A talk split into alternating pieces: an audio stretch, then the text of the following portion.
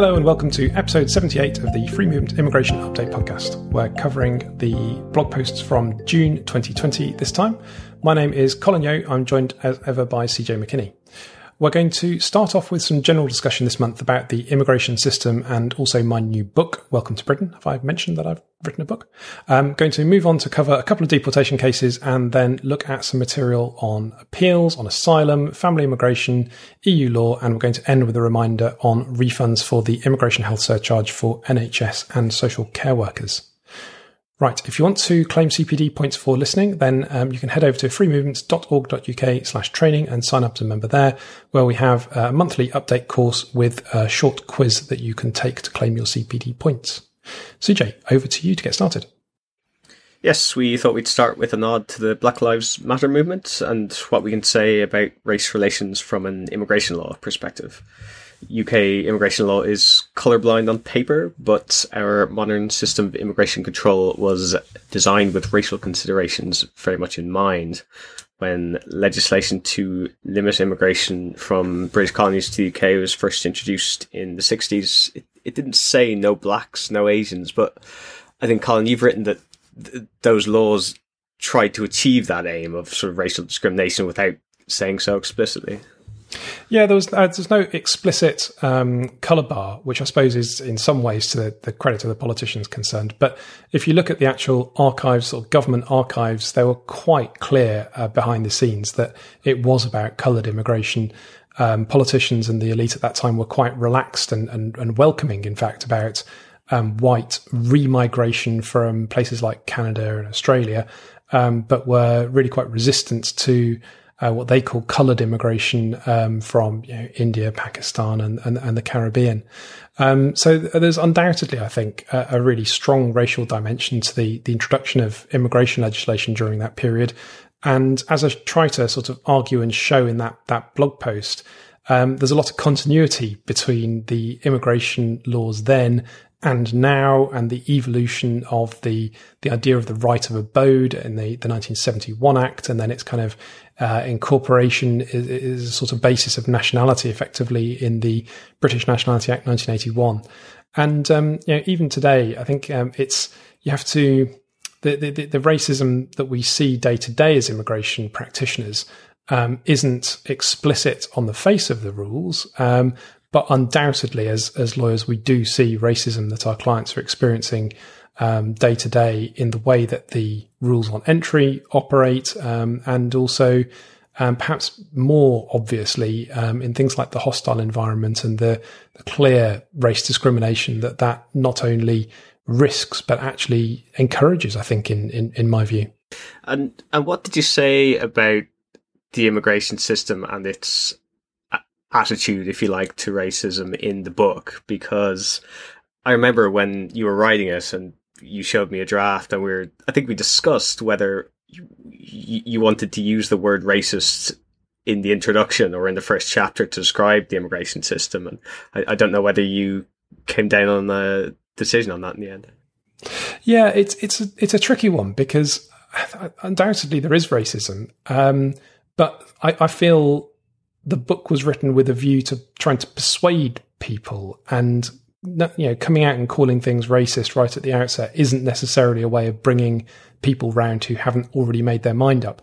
And i might have written the book differently i think if the black matters uh, black lives matter movement had already sort of um, started by then. But no I, I, do call it out explicitly as racism in the book in fact. Um, i think i would have um, emphasized that more strongly and made more of it. Um, if I'd been writing it, even you know, it's not exactly long since I wrote it. and published it this week. Uh, it's amazing how how things move quickly. But no, I do I do call it out as being racism, and I talk in particular about the way that citizenship, citizenship policy in the UK um, has been about, and I, I kind of call it um, preserving the existing ethnic um, um, composition of the population. I think is the, the phrasing that I've used, and then go on to say we need that that another way of describing that is, is just racism, basically, and um, things like the abolition of birthright citizenship, the various different barriers that have been erected over the years um, to claiming citizenship, both in the 81 Act itself and then in the way that fees have been raised, new tests have been introduced and reinterpreted, and so on. Um, that that's all about I, I think that is motivated by racism. Yeah. Well, yeah, and some of those measures in quite recent years as well, which is which is depressing. But we will not spend the whole podcast plugging the book because you've recorded a much longer conversation about it with Satbir, uh, which uh, Singh from JCWI, which went out as a podcast last week, so people can tune in there. Speaking of how migrants in the UK are treated, there is a report out from the National Audit Office which looks at the hostile environment. And among the findings there is one that you have talked about a fair bit, Colin, which is that the Home Office views the hostile environment policies as a sort of moral crusade against unauthorized migrants rather than trying to measure whether that actually works in terms of persuading people to leave the UK. There's no research you know, estimates, and, and as the National Audit Office points out, voluntary departures from the UK of unauthorized migrants have fallen massively since the hostile environment came in, which, as I think you've been saying for a while, is a pretty good indication that it ain't working. Yeah, it's. Um, I, I think you wrote the um, you wrote this one up and, and you did the headline. I, I agree wholeheartedly with what you've written here. Home Office doesn't know, doesn't care whether the hostile environment even works. I, this, this is a bit complicated because the Home Office has never been clear about what the actual purpose of the hostile environment is. So ju- even judging whether it works or not isn't that straightforward because we don't know what it's supposed to do really. Um, but certainly, the, this new NAO report um, shows that the Home Office just isn't doing any research into whether it puts people off arriving or encourages people to leave. And the data that we do have suggests that you know, voluntary departures are actually going down, as you say, and that the what, what I call in the book the unauthorized population, sometimes we call them the undocumented. I, I, for reasons I explain, I, I, plump for the word unauthorized population. Um, the size of that population is actually growing, um, and it's it could be as high as 1.2 million. Now there are you know, there have been different estimates done. It's impossible to guess um, accurately the, the number of people because by their nature they don't come forward to be counted, should we say? Um, but you know, if it is that many people, obviously, you know, nobody's going to remove 1.2 million people from from the UK, even if they thought that was a good idea to do it, which obviously isn't. Um, and simply trying to sort of force them out, but not doing that seems like really terrible public policy. So, uh, one of the things I argue strongly for in the book is um, two things. One is a proper amnesty that would actually bring a lot of those people into lawful status um, as quickly as possible, but also having some long term proper routes to regularization, which are an improvement on the existing awful 20 year stroke 30 year route to settlement, um, which is just, you know, obviously not up to the job um, and is also extremely expensive. You know, locking people out of of lawful status by really rigid rules, which are made worse by really high fees. Again, it's just terrible, terrible public policy. Let's get on to our legal updates for the month. Deportation first. There's a couple of cases there. The first of which is from the upper tribunal called SC Paras A398 399D Foreign Criminal Procedure Albania 2020 UKUT 187 IAC. And the case is about the definition of foreign criminal for the purposes of Part 5A of the Nationality Immigration Asylum Act 2002. Basically, the usual rules on deportation that we talk about a lot in the podcast uh, apply to someone who has a criminal conviction in the UK, but the person in this case had a murder conviction from the Albanian courts, so he wasn't a foreign criminal for the purposes of Part 5A. And the tribunal found that the similar provisions in the immigration rules didn't apply to him either, because the meaning of the term foreign criminal in the rules should be the same as in the legislation, and that overturns a previous case called Andel. And so the question in the case was what was the legal test that this Albanian man had to satisfy to appeal against deportation, if not the usual Part 5A rules? And the tribunal found that the formulation is whether there would be unjustifiably harsh consequences for him or his family, which I think, Colin, is a test that they took from the entry clearance rules.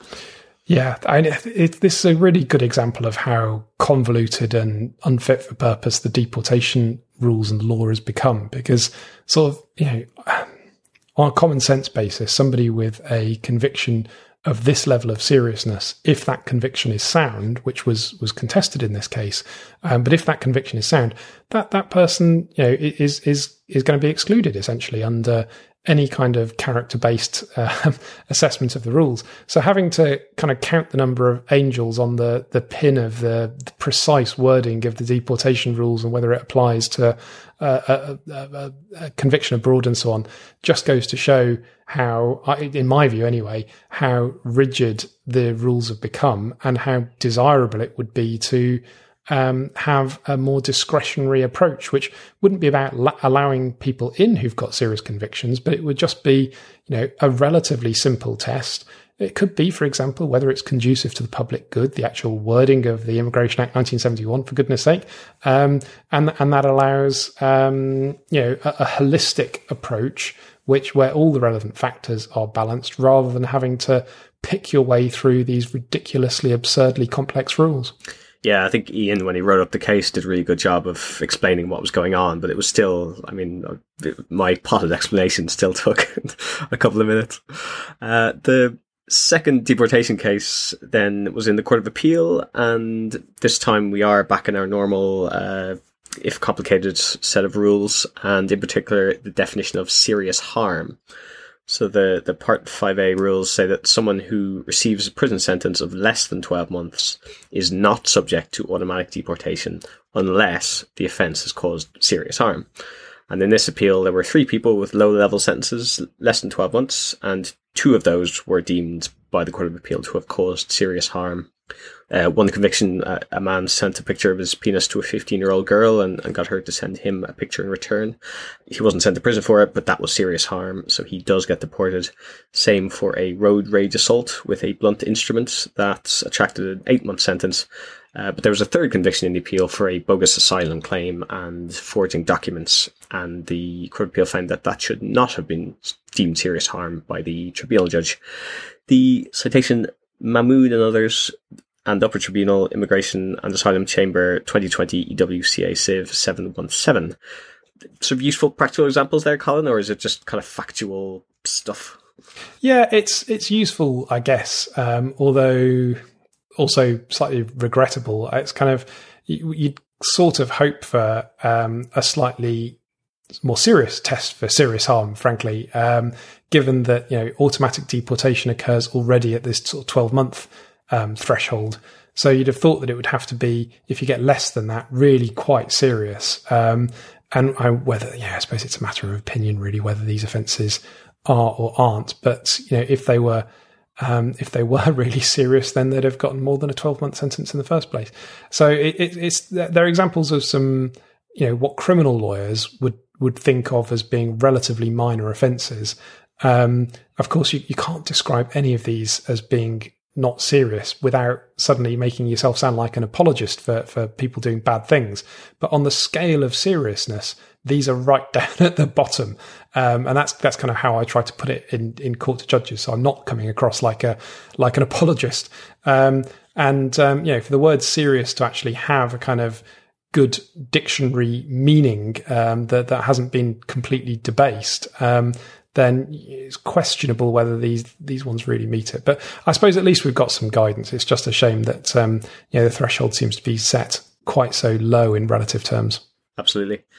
Turning to immigration appeals more generally, there is a quite a meaty judgment from the upper tribunal about the duty on the Home Office to disclose relevant policies, known I think as the Carrouche duty after an earlier case. This new one is BH Policies Information SOS's Duties Iraq 2020 UK UT 189 IAC. And in this case, the tribunal holds, or uh, perhaps reiterates is a better way of putting it, that if there is a policy that might undermine the Secretary of State's case, the Home Office representative must bring it to the judge's attention, even if that policy is publicly available. There are loads of policies, obviously, and judges can't be expected to be across them all.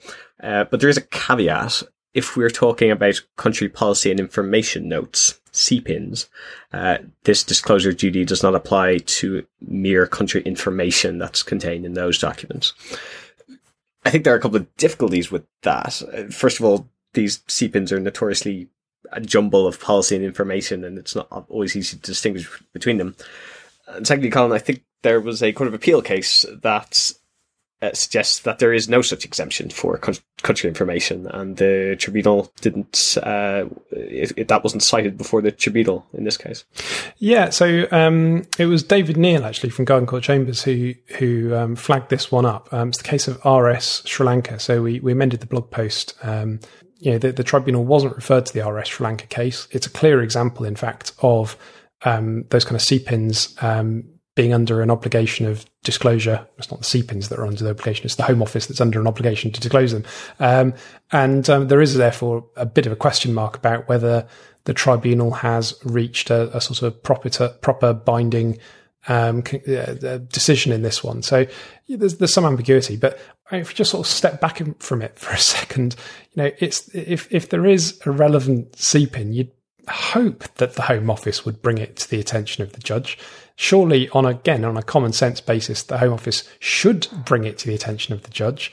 Um, and you know, if, if if it's relevant and it wasn't brought to the attention of the judge, then that really brings into question whether whether the judge's decision is is sound. So again, this kind of dancing around on on sort of interpretations of of, of precise things and um, sort of losing the, the, the wood for the trees, I think, it, it, it is not particularly helpful in these kinds of determinations. That's fair. We also wanted to mention a bit of research on first tier tribunal appeals, which demonstrates that they are more likely to succeed. Appeals are more likely to succeed if there's an oral hearing as opposed to just decided on the papers and that may not come as a surprise to representatives, to be fair, but uh, Maria Gurman and George Symes from 10 KW Chambers have gone away and got the actual hard data on appeal outcomes uh, through FOI and done some proper statistical analysis to show that there is a meaningful correlation between having an oral hearing and winning your case. Now, there are reasons why that might be the case other than having an oral hearing inherently increasing the chances of success. It might be, for, for example, the people who have weak cases don't kind of bother pursuing it to a full hearing because they know it's pretty hopeless. Now, I know Maria and George sort of aren't convinced by those arguments. They do think there's a causal relationship between having the oral hearing and the increased likelihood of success, irrespective of the underlying merits of the case. Yeah, it, it's difficult, isn't it? There's not it, I'm not sure whether there's enough data to really sort of base a solid conclusion on it. And I, you know, as a barrister who who makes a living from oral hearings, I'd like to think that it makes a difference and that it does actually help the clients. And you'd kind of expect barristers to be um, advocating in favour of oral hearings. Um, but as you said earlier, that, that, there are multiple reasons potentially why um, somebody might opt for a paper hearing when they don't necessarily have a very good case or for example, they don't have a lawyer. There could be reasons why they don't have a lawyer, or they're just sort of putting in a holding application. So I, I don't know. I, would like to think that it does make a difference. I suspect it actually does, um, but I'm not sure that the sort of bare comparison of the success rates necessarily sort of uh, requires that conclusion to be reached. Yeah, I'm sure most representatives would agree with you about the value of uh, an oral hearing. But uh, anyway, if anyone wants to take a look at the figures and even the kind of mathematics behind what the guys have done, uh, that is on the website under Maria Gurman's byline dated the 8th of June. And sticking with numbers and data, but this time in the asylum context, it was Refugee Week last month, uh, during the month of June, and I pulled together some facts and figures on asylum. And one stat that jumped out at me that I thought we could share was the percentage of asylum applications that are granted by the Home Office at the first time of asking, the kind of first instance success rate. And it's really jumped. Over the past few years, you had kind of just over a third of applications granted first time, 35, maybe 40% at a push, and that was close to the EU average. And in 2019, it was 52%. So from 35, 40 to 52%, a really big jump uh, in 2019. I don't know if you, you had any thoughts on why that might be. Well, it, it's something that I look at in the book. I've, I've mentioned the book before, um, but um, know, the, the one one sort of optimistic interpretation is that things are improving at the Home Office and that they are less sceptical. And, and I look at the one of the things I track over time is the the huge variation in success rate. So um, apparently, over eighty percent of, um, like, like, considerably over eighty percent actually, of um, asylum seekers back in the eighties and early nineties used to get asylum at first asking. the um, percentage plummeted to about 3% when the numbers started to rise in the kind of mid 1990s. And now it's, uh, it's creeping up and up and up. So that, that could be taken as a very good sign. Um, I suppose the Home Office, if, if they were to sort of think about this, could try and argue that it means that their measures to prevent bogus asylum seekers are working and that you know it, it's only sort of genuine asylum seekers that are making those claims although i can't see how that works frankly in in, in practice. Um, so uh, yeah I, th- I think it, it is worth remembering that you know things aren't all necessarily doom and gloom and, and maybe some of the work that people have been doing behind the scenes for years now is actually coming to fruition and and the home office is you know, more open and more receptive um, to asylum claims than they were in previous years. Absolutely, but we are going to descend into doom and gloom when we discuss our next couple of cases, which come from the European Court of Human Rights. Uh, one of them we describe on the site as worrying, and it's to do with returning asylum seekers to Sudan. The basic question was about uh, the risk to a non Arab in Khartoum, and the Strasbourg court concluded that while conditions are not ideal, uh, such people are not at risk of persecution or serious harm solely on the grounds of their ethnicity. Uh, the case SA and the Netherlands application number 4973-15. I think though, Colin, that's a contrast with the UK position, which is more protective of, of non-Arab Sudanese. Yeah, it, I, just looking at the write-up here, it, it, it seems that the um, ECHR, the, the court has gone a bit wrong in terms of um, assessing sort of geographical location as opposed to ethnicity, and and it's really the kind of risk on return is about probably what you look like rather than sort of questions about exactly where you grew up or something like that. But um, the, the concern, and of course, you know, as immigration lawyers, doom and gloom is never never too far apart, too far away. But the, the concern is that the Home Office might try and use this to start um, opening up the, the country guidance case from 2015 and trying to suggest that that's wrong. Because as we know, the Home Office is is never keen on country guidance cases that um, went against it and that allow people to succeed in their claims. But we'll have to just sort of watch this space and see. Yeah, yeah, it doesn't have any immediate impact here in the UK. Uh, uh, there's another Strasbourg case, which again doesn't have, have direct practical import, but is interesting. It is about the right to be given a visa specifically to claim asylum in a European country. And a Syrian family applied to the Belgian embassy in Beirut, where I guess they were refugees and they, were asylum seekers, and they asked for a visa to go to Belgium to claim asylum there. The UK government uh, very much did not want them to succeed in this argument and sent a team of no less than six high powered counsel, including the Attorney General and Sir James Eadie, to argue on the Belgian government's side at the European Court of Human Rights, and uh, they won. Uh, well, the, the Belgian government won with the support of, of the UK government and, and many, others. Uh, the court ruled that the case was inadmissible, so uh, that sort of humanitarian visa argument has failed, at least for now. Citation MN and others, and Belgium application number 3599 18 we wanted to just give a couple of quick mentions in the kind of family immigration space. Uh, Nicola Carter has written uh, quite an interesting article about the 180 day rule on permitted absences, which she reminds people that doesn't apply to people who have a spouse or partner visa. Uh, Nicola saying she gets loads of inquiries from people on a spouse visa and they're worried that they don't qualify for indefinitely to remain because they've been out of the country for more than 180 days in any uh, 12 month period. But in fact, that uh, there is no hard and fast rule to that effect for people in this visa category. Pro tip. And we also had a briefing we wanted to mention about uh, support under Section 17 of the Children Act 1989. So this is where families with no recourse to public funds can apply to their local council uh, if for financial support if they have a child in need. And that comes from the charity Project 17. Uh, we've uh, republished it with their kind permission, uh, and there's more resources around that whole issue on the Project 17 website. So, to EU law, there is a case about extended family members of EU citizens. Uh, this is about the residence rights of more distant relatives, like uncles and nieces and nephews, who can sometimes be sponsored by an EU citizen, effectively, so long as they are dependent on the sponsor.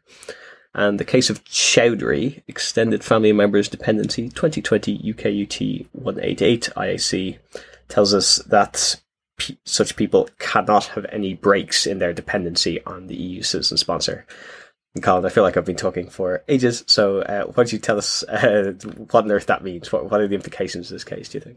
Yeah, this, this is a pretty disappointing tribunal decision, um, and, and unfortunately, it could have sort of relatively long lasting effects because it can affect um, whether somebody qualifies under the EU settlement scheme as well. Um, I, and I, it's disappointing, and it's probably.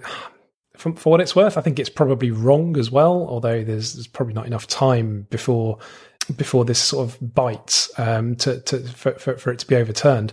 But um, yeah, the tribunals basically concluded that dependency has to be continuous. That that word doesn't feature in the directive, though. They've read it into the directive, in effect.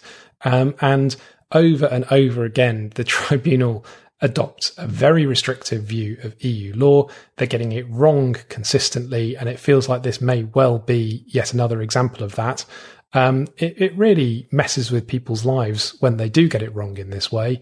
Um, and you know, the tribunal ought to have asked itself some fairly deep and searching questions about its approach to, to EU law. But you know, it's hard to get too upset about it these days because EU law is, is not long for this world, frankly, in, in, in the UK. Despite EU law not being long for this world, there is another EU law case that we want to discuss very quickly. This time, the, the context is the rather different one of carriers' liability. And in case C754 18 Ryanair, the infamous airline was fighting a fine for having someone on a flight who didn't have the right travel documents. And they won that case at the Court of Justice of the European Union. But on what grounds, Colin? Well, it's an interesting one. This one, I, well, I'm personally interested in this one because um, I fought and lost a, a, case that was later reported as a court of appeal case. I, I, lost it at the county court stage and lost on this argument, and it's nice to see the argument turns out to have been right all along. Um, but um, it, it's about the the difference in the wording in the directive about um, those who've got a residence card and a permanent residence card. And on the face of it, the directive seems to suggest that if you've got a residence card, you don't need a visa. If you've got a permanent residence card, there is no explicit exemption. And the court says, well, of course, you know, if if if you've upgraded from residence to permanent residence, then of course you shouldn't lose things, and therefore you also don't need a visa if you've got a permanent residence card. A, a, a visa to a visa to travel from the EU country you're living in to another EU country, is it? Yeah, exactly. Sorry. So it's, it's entering another member state. So, say, for example, you're a third country national from outside the EU. Um, you live in, in an EU country, you move to another EU country. It can be quite difficult um, to, in, in, practical terms, to, to get in without a proper visa because you get asked to prove your status and so on. Um, carriers and their various different contractors won't necessarily accept the documents that you've got. And this doesn't come up for lawyers very often. It's more a sort of practical travel problem for individuals. Um, but this is, in my view, quite important for free movement. So, um, so no, it's a good, it's a, it's, it's good to see a, a positive decision like this. Yeah, absolutely, and a common sense one uh, at that. Just to round off, a quick note on the immigration health surcharge. It is in line to be abolished for NHS and social care workers at some point. We don't know exactly when.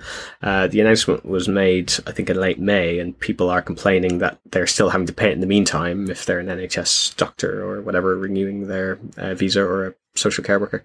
But the Prime Minister has announced that people will be refunded down the line. So clients who are working in an NHS, or social care role may be in line for some money back from the Home Office whenever this partial abolition of the health surcharge is implemented and it's clear which uh, categories of people uh, it applies to retrospectively.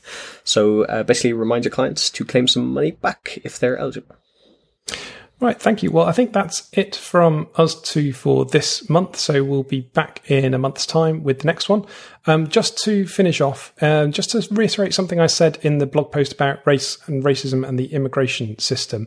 Um, we do welcome contributions from other writers, particularly on that issue, or other issues for that matter, um, and particularly from um, lawyers and others with a black and ethnic minority backgrounds were sort of interested to try and have a, a, debate on the website about some of these issues and see if we can um, highlight issues in the system today. Okay, goodbye.